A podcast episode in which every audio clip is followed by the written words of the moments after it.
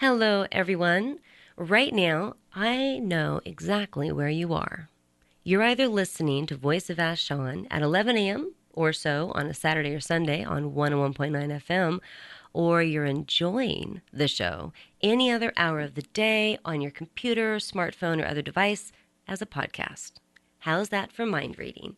You are listening to Prose, Poetry, and Purpose, hosted by March Twisdale. And today I am going to be talking with a gentleman who I met this summer, had wonderful time getting to know. His name is Four Arrows. Um, given name is Don Trent Jacobs, but you go by Four Arrows. So, how are you today? Well, I'm doing well, March. Good to be with you. Thank you for calling in. And how about you go ahead and tell our listeners a little bit about yourself and a little bit about the book? Well, sure. Um, I'm a professor at Fielding Graduate University. Uh, formerly, I was Dean of Education at Oglala Lakota College on the Pine Ridge Indian Reservation. I'm an Irish, mostly man, uh, with Cherokee blood and adopted uh, from by the Oglala Lakota, and uh, go by uh, my. I'm proud of my Irish name, of course, uh, Don Trent Jacobs, but go by my my Indian name uh, for reasons we'll be talking about. I believe it's that how we live for 99% of human history is very, very, very important. Uh, let's go ahead and start a little bit since it is the beginning of the school year. And we've got all these lovely people in the world who adore their children, want the best for them, and they're sending them off to government schools. That's what they are. We can call them public schools. Doesn't really matter. They're government funded schools, and they are full of people who also care about your kids and want the best for them. But sometimes the curriculum can maybe get in the way. So you wrote this book, Teaching Truly, to highlight some issues and I think be a support for people who are in the role of actively teaching America's youth. Why don't you tell us a little bit more about the book? Well, I wrote Teaching teaching truly because right now most indigenous oriented programs in education are rightfully about helping indigenous children themselves. Uh, you know, it's no secret that the, the oppression and the historical trauma of boarding schools uh, and the poverty and the treatment of, of indigenous peoples is, is horrendous. Um, and so education uh, that, that brings an awareness to both their plight and their contribution is very, very important. And I really honor the since time memorial curriculum that, that your state has, has been implementing. Um, but education uh, is also very, you know, hegemonic to use a, you know, 25 cent word. It's, it's really about putting forth mainly, in spite of all the well-intended teachers and administrators and educators, it's really about putting forth, uh, as you mentioned, the government perspective, which is often and usually a corporate perspective that serves a small percentage. Mm-hmm. Um, and so I wrote the book to to really uh, underscore in a very practical way for teachers, looking at one course at a time. So it's not not really a theoretical book. Um, after a, a lot of prefacing about the sensitivities and the controversies about non-Indian people teaching non-Indian students about indigenous wisdom. Very controversial, and we can talk a little bit about that. Mm-hmm. Um, I, I, wrote it really to help people uh, really get a sense of what is the hegemony, or what is the you know the corporatism. Uh, you know, an example would be, say, in health education, almost all the curriculum is about how to access the professional doctors and physicians. Um, if you look at uh, um, at, uh, at, at, at, geography, for example. It's really just about location of particular geographic areas in terms of um, space. It's not really about the inseparable relationship that people have with the natural world. I'm going to jump in real quick. I actually think that's sort of a brilliant point. I'm sure our listeners are thinking right now if they have older children that when kids get older, they start learning about the more complex things like the ecosystem and whatnot. But sometimes what matters most is what's actually being taught to the very young children because that's when they're going to take on sort of their um, perspective of what life is about. And if you look at books that are sold to for children. You know, like all the, every parent out there with a seven year old has gone to the bookstore and seen these big books that are about geography. And when you, I, I found them horrible. Every time you would look at a a map of any continent or state or whatever, it would have like all these little pictures of corn and oil and coal and you know, and it basically our children are being inundated at a very young age with a perspective of the world as a place to go and get resources that serve the current human system of, of living. They don't have the same geography book that's just focused on the incredibly beautiful pictures that you can see of every possible different type of terrain. You know, I mean, it should be like a big, beautiful picture book to flip through, not a, you know, category of here's where you get what you want cows and wheat and whatever. Well, I love what you're saying, March. I think you're you're you're, you're right on in pointing out such an important thing that we've lost, uh, uh, and and we're losing it with indigenous languages because uh, here in British Columbia, for where I'm at right now, for example, if you walked from the coast of uh, from the United States coast all the way up north, every time you came into a different geographic uh, landscape, there would be a different language because indigenous languages actually come from the sounds of the birds, the descriptions, the places where water is, and all of all of that.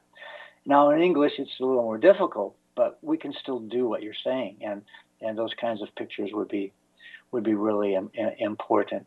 Mm-hmm. Um, and certainly in the you know the crisis that we're having in, in terms of ec- ecological sustainability now, uh, this is what instead of looking at resources, mm-hmm. we should be looking at uh, the, the, sacred relationships um, in fact, I, I when I, I, did you know four tours of duty, I called them when at Standing Rock, protesting against the uh, pipeline going under the river. Right. And I, I, I wrote I wrote a lot on uh, about saying, you know, until we all learn to to refer instead uh, of natural resources to the things that we that we identify, like trees and rivers and animals. Right. Until we can refer to them as our relatives and really mean it we're not going to pull out of this tailspin that we're in. And and uh, you know, people sometimes laugh when I say that, but that's how we did it for most of human history. Mm-hmm. I think you're speaking to the power and importance of a change of heart versus just a change of mind. Change of mind can be very fleeting, but change of heart usually is lasting. Oh, beautifully said. Beautifully said. And unfortunately, you know, the the academy, which is higher education that trains teachers, um, you know, is, is missing this. And, and in fact, you know, a lot of people don't know.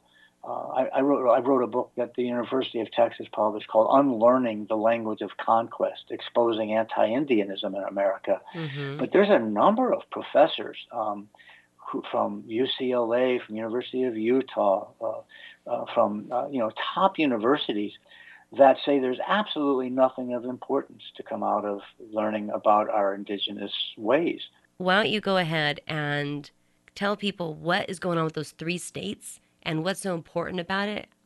Well, sure. I mean, Montana started it off, and uh, they actually got some really good grant money, and it's because there's so many uh, Indian people, you know, surrounding uh, Montana, and uh, but they did a good, a really good job, and a number of years went by, and then Washington State, uh, indigenous peoples uh, uh, got together, and you also have a, a large number of, of, of, tribes in Washington. Yep. And they actually were successful in their lobbying, and they got the legislators uh, to agree and eventually, you know, uh, pass uh, legislation that has been implemented now for a few years.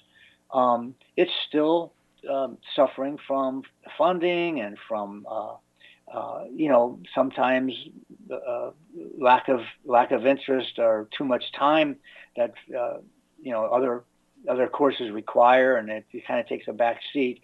Uh, I just had one of my doctoral students do her dissertation on it, and but there's a lot of good news. There's a lot of people saying that it's working. Uh, it's it's helping uh, all children better understand, and it's giving some sense of hope and confidence to young indi- indigenous children. You know, I say indigenous you know, it, it's really the the terminology uh, is is sensitive because of Yeah. political correctness. I mean, Yeah. we call ourselves skins, Indians.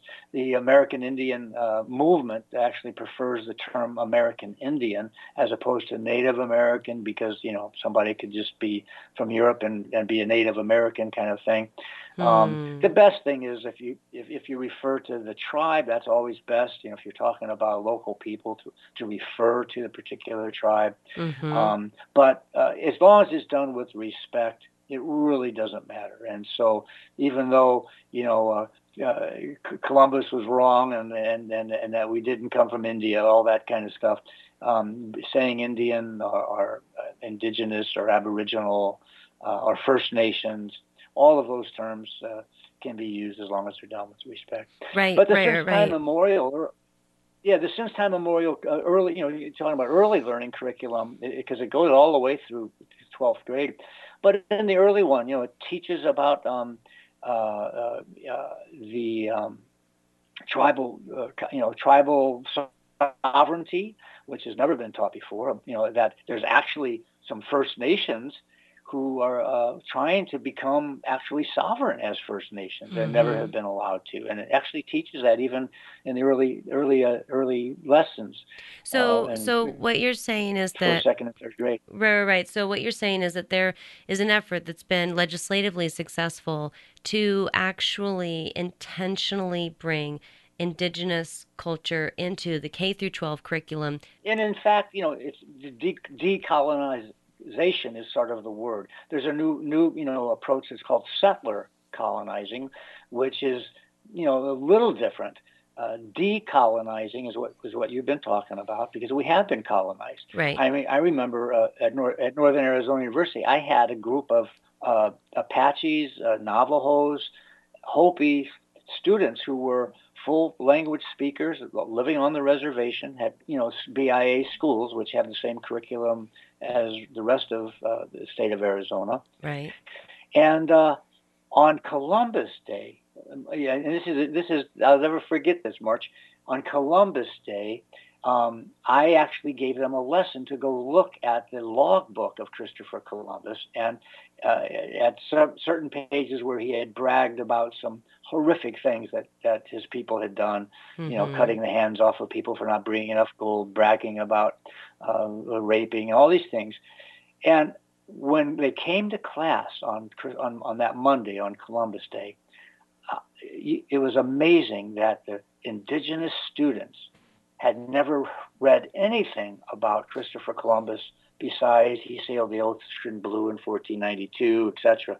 It was the first time they had seen any, you know, and, and, and you know everybody's celebrating Columbus Day, and Mhm. uh, and so so yeah, I mean that's just a, that's a, to me that was that was like about 12 years ago, and and maybe it's better now, but probably not that much. You know, I was in Oregon where we also are replicating the the Washington State uh, model. It just passed, not not the actual since time immemorial. They're creating their own curriculum, but um, same idea. Mhm. I actually, when the Southern Oregon University and the state of A- city of Ashland, they passed Indigenous Peoples Day, which 23 cities around the country have Yep, we've got that in Seattle. replace Yep. You got it in Seattle. We do. Yeah, and so, so I went around to all, all the stores uh, for a day and say, hey, did you know t- on Columbus Day? I said, did you know today is is uh, is not Columbus Day? And people would look at their calendar and go, well, yeah, it is. I got it right here. Or, well, that's why I got the day, you know, the day off or whatever. Mhm. And I said, well, didn't you know that your that your city passed uh, the, the Indigenous Peoples Day? Well, most people didn't know it Right. to begin with. But then when I told them, yeah, it was passed last uh, two weeks or two, or three weeks ago, I, the majority of people in this progressive community actually, well, why was that? I mean, they just didn't understand why it Mhm. was important. So Yeah. we got a lot. Of, we have a lot of work. Is the point? Yeah, yeah. There, there was a statue, this big metal artwork statue, and it was sort of like um avant-garde art, and it was down on the pier near, you know, in Seattle, and it was. I remember my kids were young, and we had gone to the aquarium. We're walking along, and I'm like, "What is that thing?" And it had this clearly the the helmet, you know, that was worn by the um, conquistador and it otherwise it was just a, a malish figure in a very sort of you know a military aggressive sort of stance type of positioning. So we get closer to it, and um, there was red paint that had been splattered across this silver metal statue. And I'm like, what's going on with that? And a little bit further down the pier was this was a group of native people. I'm not sure which tribe they were a part of, and there was this huge log, and there were a bunch of tar, you know, um, tents above it to protect them from weather, and they were carving this totem pole. All these traditionally trained carvers had come together and were working on this totem pole. And I'm standing there and I'm looking at the statue and we read the plaque and it says Christopher Columbus. And I'm like, wow, really? And and I, I went over chatted with the carvers a little bit later and they said that you know the red paint gets thrown on the statue and then eventually the city comes and cleans it off, but it signifies the blood you know the the the blood and the death and the horror that was created you know um, by this man's um, lust for fame money and power and the statue's gone now but it's been really interesting living here and watching this gradual cultural transition as people start to wake up and shift and change and even legislatively make changes and alter holidays right so it is nice living in Washington state. I can only imagine what it might be like to live in a different state where, for example, why don't you share a little bit about what happened down in Arizona? Well, in Arizona, of course, uh, the ban on uh, ethnic studies was is, a, is, is pretty famous amongst educators because um, uh, they passed a Senate bill that actually prevented education about different cultures, uh, especially about Hispanic and, and indigenous cultures. Um, and for four years, it was in, in, in position. It was operating. Uh, protests never stopped, of course, and it went to court. Um, and in August of 2017, it was found to be racist and and and, uh, and unconstitutional, etc. But um, it, it, shows that you know even though that was a very bold legislation, to the you know, with the ban on ethnic studies, mm-hmm. um, um it, it, and if we look at our curriculum, largely textbooks are determined by two places, one in California and one in Texas, mm-hmm. you know, mm-hmm. school boards. And, and whatever they choose goes. Now, uh, I remember when I was teaching uh, a long time ago, about seven, eight years ago, I used uh, a number of books to show what was there. And, and one that I recalled was a McGraw-Hill textbook, a beautiful, big bound, hardbound textbook with lots of color plates. And that was for California social studies for second to third graders and it had a question in it. What did the California missionaries uh, do for the Chumash Indians of California? And this book has an answer key for the teachers that you know need to see what they're supposed to say. And the answer was that the California missionaries provided food and shelter to the Indians. Right. Now, of course, anyone that knows the true story would be appalled by that. But you know, this goes across the board, and mm-hmm. if if you if we look at this concept of hegemony, well, let's let's go to a non-Indian one. Or actually, or your, your, yeah, yeah, let's do that. But I think what we can do is first step back for a second and just remind ourselves. This sort of makes a ton of sense because those books are being written by members of the occupying force. These books you are being it. created by those who don't come from the people they're talking about. They overtook this land. So, of course, they're going to have their viewpoint, you know? And it's like if there's going to be something written up and put into a book and created as a curriculum that talks about Hispanic history, it should be people who are from Hispanic countries that are writing that curriculum and information rather than people from our country writing about, quote, them. Well, you know, and if it was working, maybe we couldn't have this conversation, right? If it was working. But, you know, the research is very clear. When children learn about multicultural uh, neighbors, they actually become more tolerant, mm-hmm. less less likely to commit crimes against other people. You know, and and and we're not doing that well on a number of levels if we not if we look at what's happening in our world today with with uh, everything from environmental to you know interpersonal crises, it, it, it, it comes from a, a worldview. With mm-hmm. all due mm-hmm. respect, I try to be complementarity, mm-hmm, but in, in general, how how we live for most of human history was about relationships. It was about spirituality, which means recognizing the the, the significance of others. It, it was about service. It was about uh, respecting various cultures and there's different pathways. It was about vitality and, and, and freedom and respect and diversity and mm-hmm. all of these things. And, you know, when I started to say about the non-Indian example of this mm-hmm. that I mm-hmm. often give as, a, as an example of, of educational hegemony is Helen Keller. Oh yeah, oh, now, oh yeah, yeah, yeah. yeah, yeah, and you you know the story. Go ahead. But, you know, if we and I've and I've done I yeah I've done this all over all over in Canada, the United States you know, raise your hand if you know who Helen Keller is. And of course, everybody raises their hand in both countries. She's so famous. And I said, well, now let's talk about why she's a heroine. Keep your hand up if you know that she was blind and she overcame and she was deaf and she overcame her alternative abilities and, and, and still was able to. And people would keep their hands up and they, they're so proud. And I said, no, keep your hand up if you know that she was a member of the Socialist Party. Mm-hmm. Um, 90% of the hands go down. And, and, that she was very critical of, of the pitfalls of capitalism as relates to child labor and, and you know kids going blind in sweatshops, etc. And then you know there's still maybe 30 hands out of a 300 person audience. And I'll say, well, do you know that she was a member of the IWW, the International Workers of the World, the most radical labor union? Most of the hands go down. Do you know that she filled, you know, the uh, uh, Carnegie Hall up speaking against entry into World War One for the reasons that we went into. She was very anti-war pacifist. Mm-hmm. Um, she was a woman suffragist. She's you know supporting the, the, the power, the need for bringing women power back.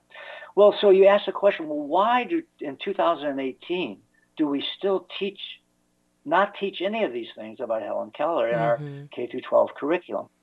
Well, the reason is the people in power, the hegemons, if you will, mm-hmm. they really don't want us to be critical of capitalism in any way for obvious reasons. Mm-hmm. They don't want us to look at labor unionism as a balancing force. That's why the Koch brothers have gutted it pretty much in, in the America. Mm-hmm. We know uh, that they don't want people who, when someone says, hey, let's go to Iraq because they have weapons of mass destruction, uh, they don't want young people that are soldiers or Marines or, or, or whatever to say, wait a minute, I had a hero in school that said to question whether a war was ethical or not. Right, right. Uh, on and on and on. They don't want women to to regain their power.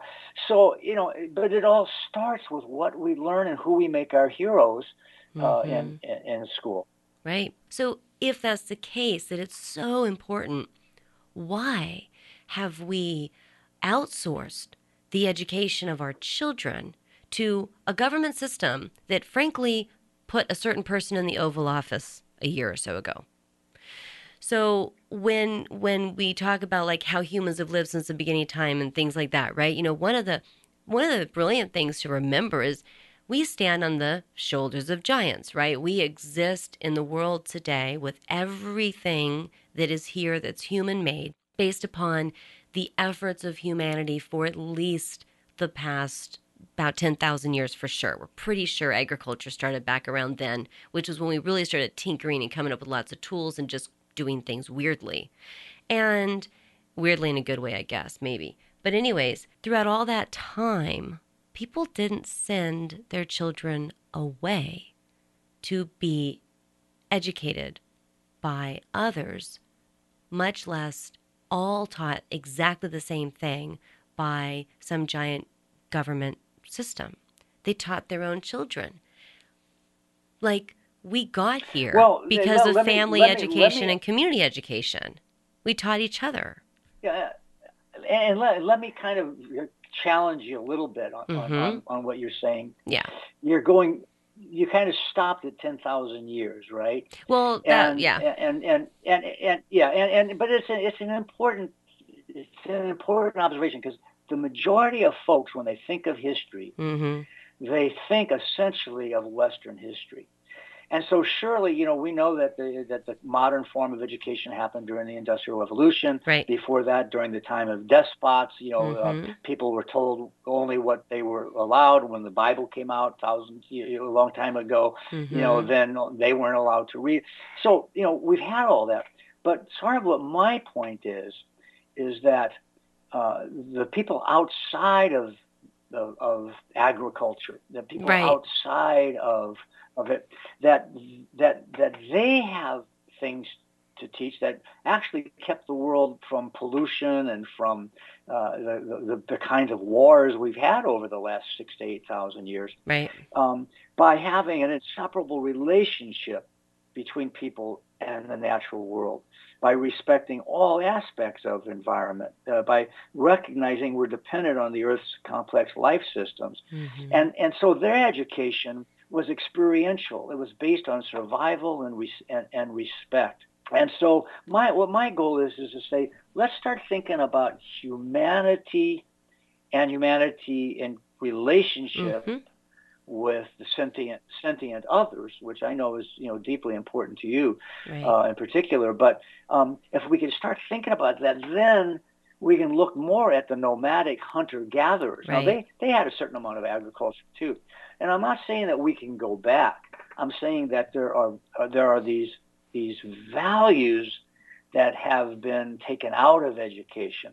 Now now character education has tried to put them back in. Let's dive into that with sort of a definition of what that means because I wasn't exactly sure what it meant when you first brought it up to me. But I want to just close out the what I was trying to do when I made the comment about how important it is that we remember that we got to where we are today, good, bad, or otherwise, through a system of generally human beings really investing energy and time in the education of their children, their neighbors' children, their cousins, their whatever. You know, that it was human to human education. The reason I was sort of talking about that post agricultural culture is because so many people really worship that. They really see it as an improvement over the pre agricultural ways that humans lived for hundreds of thousands of years, uh, you know, beforehand. However, my kids and I, as I was raising them and whatnot, I spent so much time um, really looking into all of the uh, remnant tribes and groups that are on the planet. Now there's just a few still down in South America that show us how humans live pre-agricultural in particular. And as you say, you're absolutely right. It's a many of the tribes that were recorded over the past 40 to 50 years in particular. What we were able to learn was that many of them had no words in their language for rape, murder, war. These concepts didn't exist. Uh, the same was true of the Bushmen of the Kalahari Desert. So, yeah, I think that we are trapped in this box, this narrative. We don't realize there are truly other ways to live. And George Monbiot, who's an amazing person, look him up. He wrote an article about six months ago, and he said, We need a new narrative. And I think that's sort of what you're speaking to. He said, If we keep going through the same cycle of the same narrative, the same idea of how we're supposed to resolve our problems, we're just going to repeat them. We need a new, different narrative. And I think we can um, look to indigenous cultures for some really great ideas on what a new narrative might look like. Yeah, and you know, just to to, to underscore what you're saying, uh, Noam Chomsky uh, has written. Uh, he said that the grim prognosis, and this is a direct quote: uh, "The grim prognosis for life on this planet is the consequence of a few centuries of forgetting what our traditional societies knew, and the surviving ones still recognize." So, pretty much what you just said. Yeah, only he said it better. Okay. Well, I'm not so. I'm not so sure. Not so sure. Tell us what character education means, what role it plays. I think a lot of parents would be like, character education? What, what do you mean? You know, they might be surprised to find out that government schools are intentionally teaching their children character because that's sort of a personal thing. Well, and that is one of that's always been one of the the challenges to character education. Uh, that education should teach the nuts and bolts of math and and reading and and, and science, and that character should be strictly uh, from the family domain. But after looking at education holistically, with you know holistic education being important after John Dewey, people were saying, well, no, education sh- should mimic the, the real world, which is kind of what you've been saying. It should be experiential. It should be family uh, integrated. It, it should be related to the environment. You can't, you know, just going and learning those things without the context of relationships and spirituality and all these things uh, aside from you know the separation of church and state per se, character education became a, a major movement in the United States. When? Um, when specifically did it uh, start? it became a major movement in the late 70s and early 80s, kind of coinciding with all of the increased violent acts of violence and all the kinds of things that were happening to show that uh, our children were emerging from schools with you know without character traits and the importance that people would say that, you know, I would rather have my child graduate from school being caring of others than having straight A's in mathematics, that kind mm-hmm. of stuff. So controversial topic that it was, character education is is today, you know, the, the big big deal. Uh, University of Missouri has an endowed chair of character education, so it's a pretty big deal. Um, and uh, there's a, a book uh, called uh, Discourse in Character Education has looked at all the U.S. Department of Education programs throughout the, the, the country and the state. And there's some, you know, very, very famous ones and all that. But generally, um, and a lot of them, you know, are, are useful. They're, they emphasize service learning, for example, you know, going to soup kitchens and, and, and, and, and there's, but they're almost all like one hour a week at, at best. Right. Um, and many of them are very uh, conservative oriented. Not that that's bad, but that they are much more ab- about uh, sort of pick yourself up from your by your bootstraps, which you know. Uh, William Bennett, the Secretary of Education of the United States, that was his mantra, mm-hmm. which is mm-hmm. kind of what we have going on now in the United States basically shaming you if you need help. Yeah, and so so the, and then the other half of the character education program has really just come right from sort of Christian values, and again, and not being disparaging of Christianity, mm-hmm. um, we you know the the exclusive doctrines of many you know evangelical folks.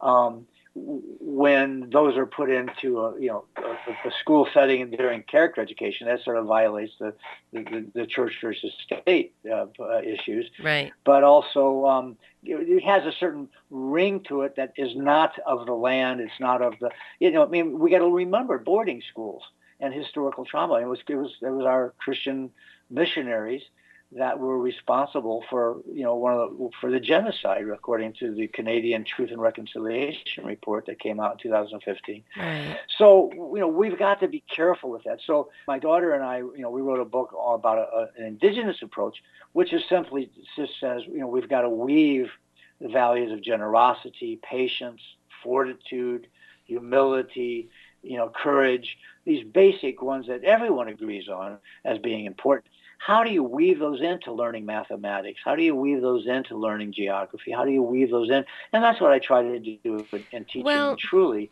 uh, with each topic.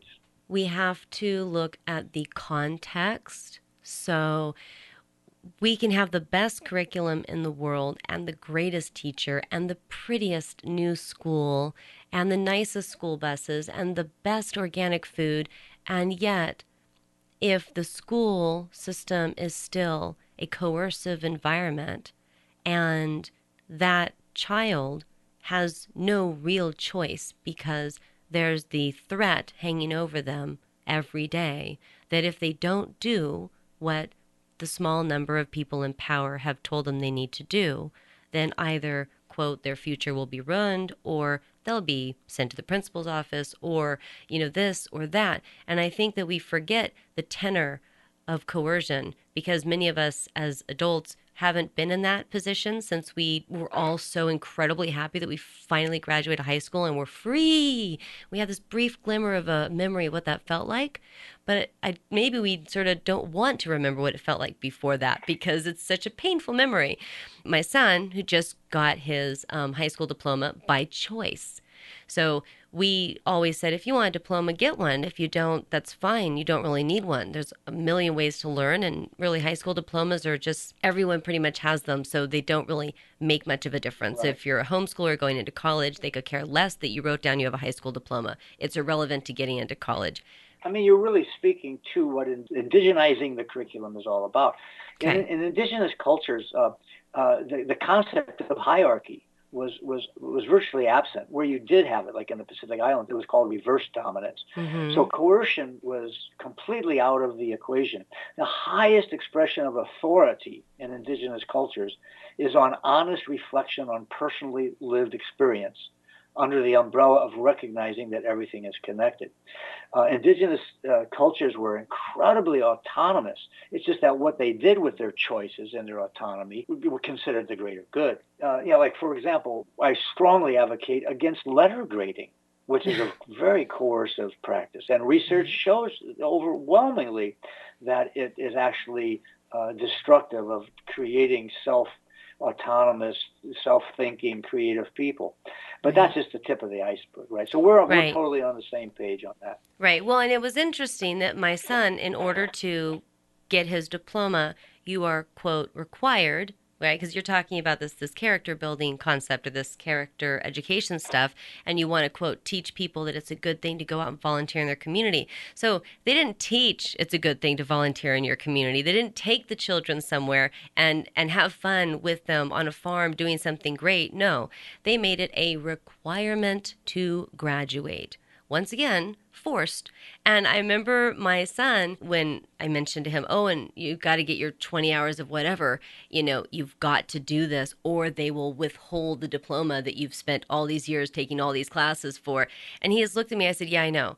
It just completely deflates any interest you have in doing anything, doesn't it? And he goes, "Yes, it's just that's so obnoxious." I'm like, "Right?" I said, "Just just find something you'd want to do for fun anyways, you know, because you have to."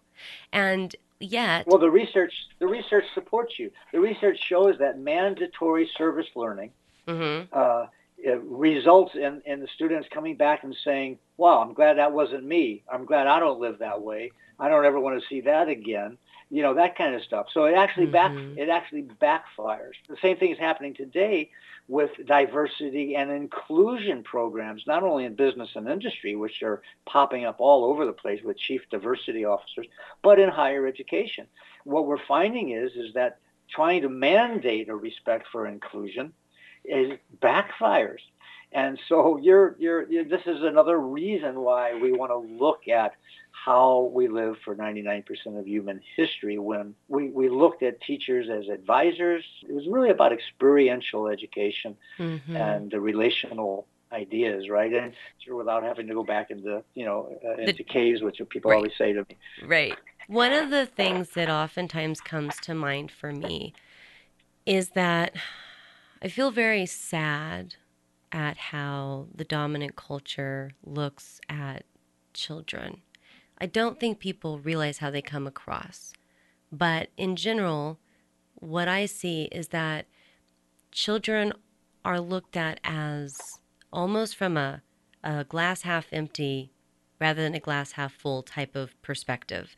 And the, the messaging is essentially there's a bunch of people out there and they're all going to go out, quote, to get careers and get jobs. And essentially, it's career warfare. And if you are good enough, smart enough, dedicated enough, whatever, you'll end up being one of the winners, which means that you won't suffer, supposedly. But all of those other kids at the school, all of your friends, are technically cast in this theater of life as your competitors. It's just like that book about the caterpillars climbing up the tree. They never say, wouldn't that be terrible if you ended up doing all these things and had this great life, but along the way, three of your friends hit road bumps and they end up struggling. You know, I mean like we don't we don't really look at that. We don't recognize, I think, what we're really saying to children. Now you flip it and the children were viewed as what gift have you brought? So the adult community was like sort of watching to see what these children had been born with as gifts already. And our kids, and this might go back to the Christian background, I'm not really sure. It's almost like you're a problem or a blank slate that I need to somehow write upon, shape, and fix so you become acceptable. Right. Well, what you're looking at is the good worker versus the good people motif of, of education that's always been there in the United States, pretty much. And, you know, there were we uh, Paths of Learning, a, a wonderful uh, journal that's no longer around, they had a whole issue dedicated with the question on the front, do Americans really love their children? Question mark. And of course, the contributing authors uh, of that theme essentially said what you what you said that it doesn't really show up. And, and the things that we learn aren't just about being good people. It's about skills that go way beyond what we can learn in a classroom. For mm-hmm. example, you mentioned the Bushmen of Kalahari.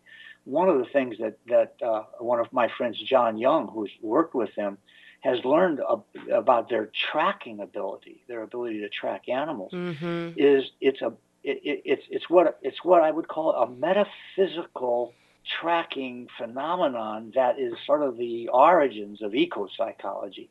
Uh, it, they actually, this is going to kind of blow your mind, I, mm-hmm. I, I would imagine, but it's not the physical skill of looking at tracks. They can do more with tracking an animal by sitting down next to a tree and tuning in vibrationally that's why I'm referring to it as metaphysical. Mm-hmm. And and John is you know has documented this.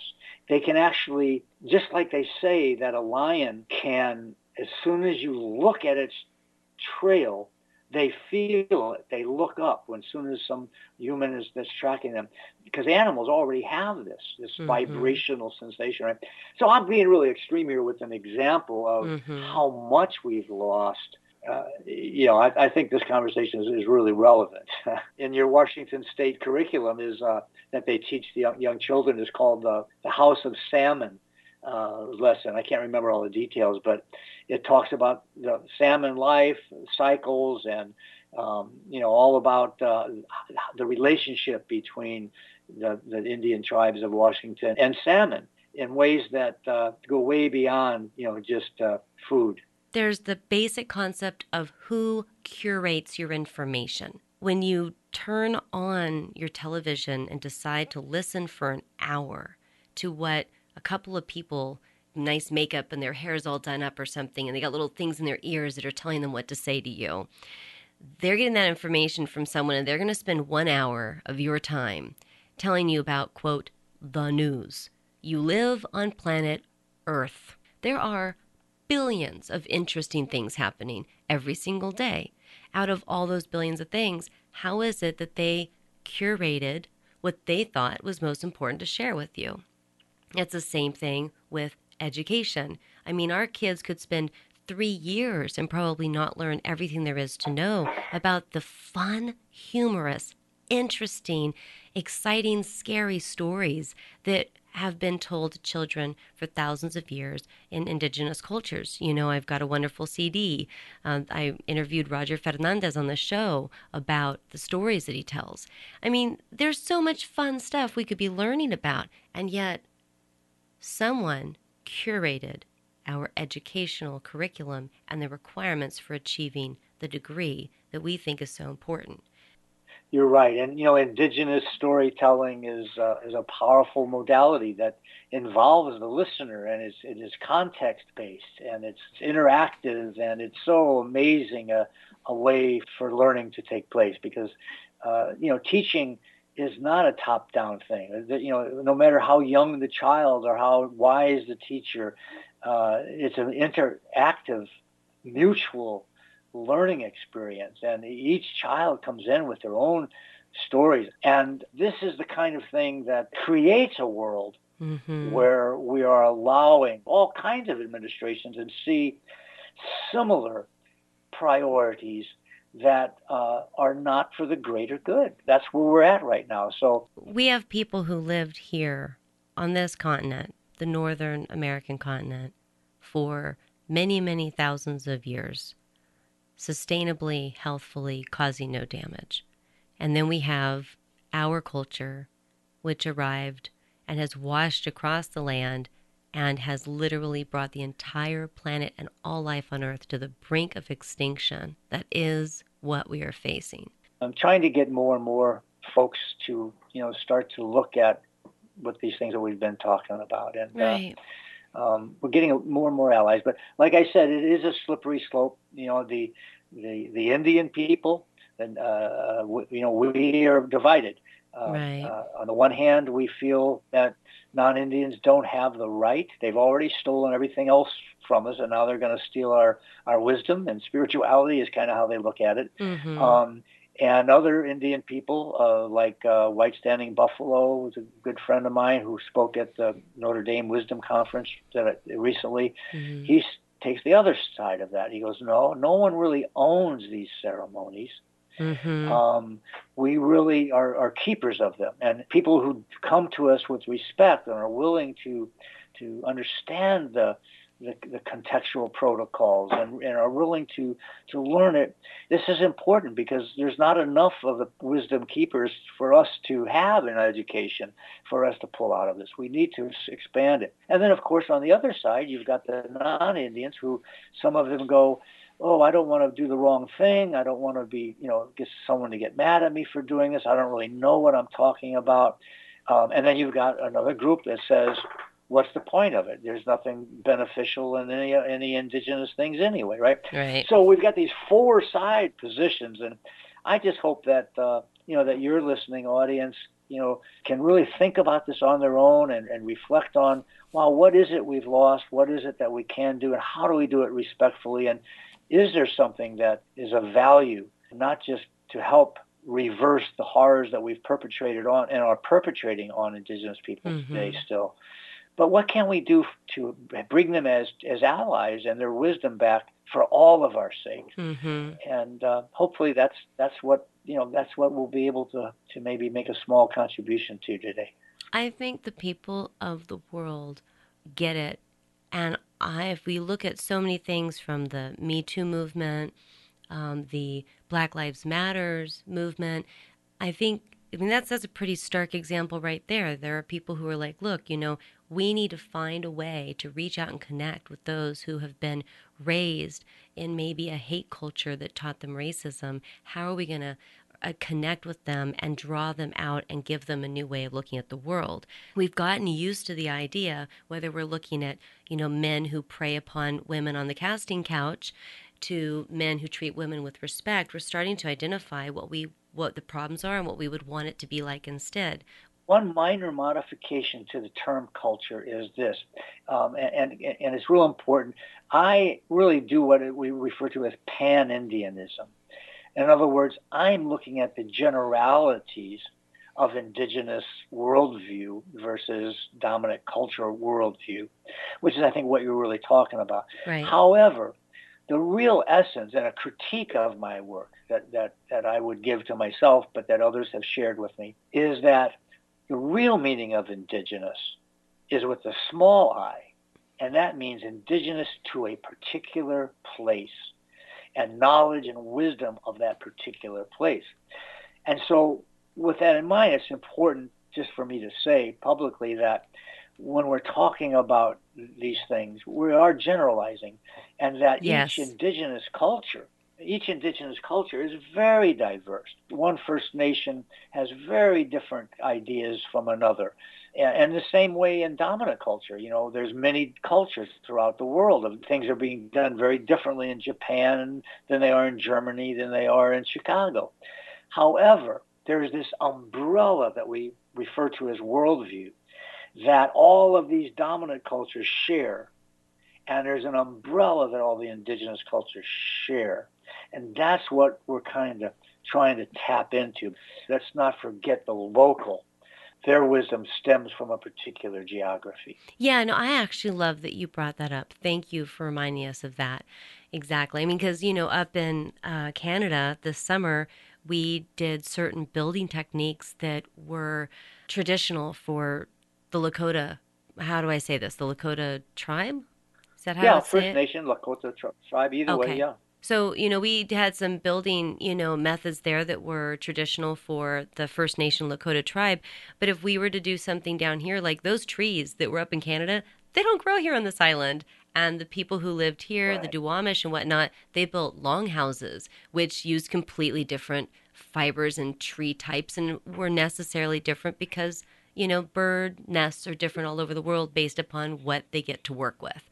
So, um, yeah, thank you for reminding us of the, the value of local. Yeah, exactly. And, and, and, and, and, that, and that's not just to be politically correct because that's the truth. And yeah, uh, but in terms of education, place-based education would also be very, very important. It doesn't mean that we don't put our finger on uh, on the larger worldview. The worldview is really more of the water we swim in that we don't see.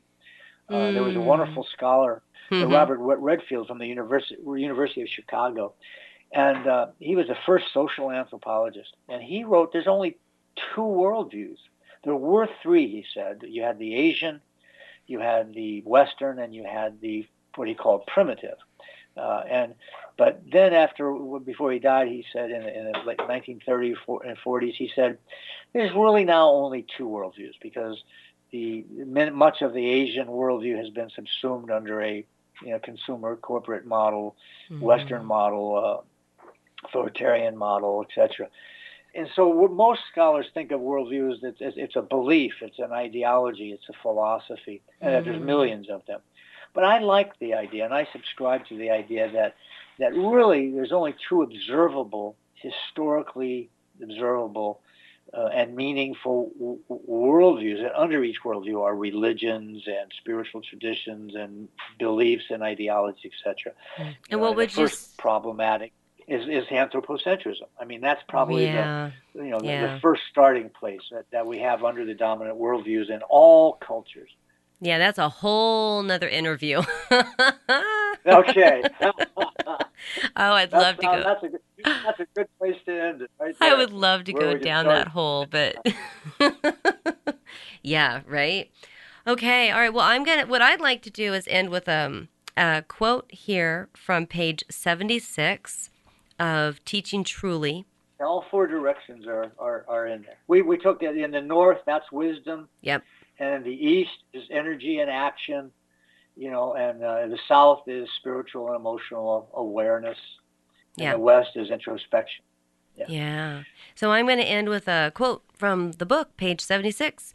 It says, It is time for courage and ultimately fearlessness to take hold in all of us for the sake of all future generations. I ask you to join me in helping teachers to use this book's ideas in the most respectful and accurate way possible. Encourage them to teach their students how to regain balance in our world by adhering to Indigenous knowledge paths. There is no time to waste in implementing precepts that I believe are our only means to turn things around. Well, I really appreciate you, you know, giving that quote. And, and if I may, uh, I, I, I just came to my mind. I want to just plug a book by Dr. Michael Fisher. Mm-hmm. He just did a biography of my of my work called "Fearless Engagement of Four Arrows," because I think this idea of fearlessness that's in that quote is probably a really wonderful closing spot that we we really need to move courage mm-hmm. into fearlessness, which means once you decide to take action, start to trust the universe. Right. Well, maybe we will just have to do another interview. When is is that book um, already okay. out? Yeah, it just came out last week, and I'm so sorry I forgot to mention it. But uh, yeah, he's been interviewing me for about four years. He thought that I was the only academic that he knew that really spoke a lot about courage and fearlessness. Fearlessness is, according to Socrates, is foolishness. But in indigenous ways, it's like if you're jump, about to jump off of a cliff, mm-hmm. you know, it takes a lot of courage to do that. Well, if you have to keep that courage all the time as an activist or as a change agent, it wears you down. It can burn you out. Mm-hmm. But if once you bring the courage to a commitment to action, if from that point forward, when you jump, you trust the universe, right? Then the stress is gone, and you see the beauty all around you. Yeah, and you're operating from a place of trust rather than courage is sort of like I'm scared, but I'm going to do it anyways. Compared to fearlessness. You got it. Yeah, yeah, yeah, yeah, yeah. I love that. Okie dokie. I love, and I love, I love how much. By the way, I just want to say, I just, I, I, I am very impressed with, uh, uh, with having this dialogue with you. You really get it. I don't know. Hopefully, I am getting it in the process of, right? Okay, we all are. Exactly. We are. There we go. All right. So, folks out there, if you're just tuning in, you've been listening to Prose Poetry and Purpose, brought to you by Voice of Vashon KVSH. My name is March Twisdale. My guest today is Four Arrows, who also goes by the name Don Trent Jacobs, if you're out there in Google land looking him up. But you can actually go to his website, which is Four Arrows Books com. And if I get it correctly, arrows and books are both pluralized with an S at the end, right? Yeah. Okay. Arrowsbooks.com. Perfect. Thank you so much for joining me. It's been just everything I could have hoped for. Same here. Thank you for joining us here on Prose Poetry and Purpose, where my guests share how they hope to inspire positive change in the world, one reader and one listener at a time.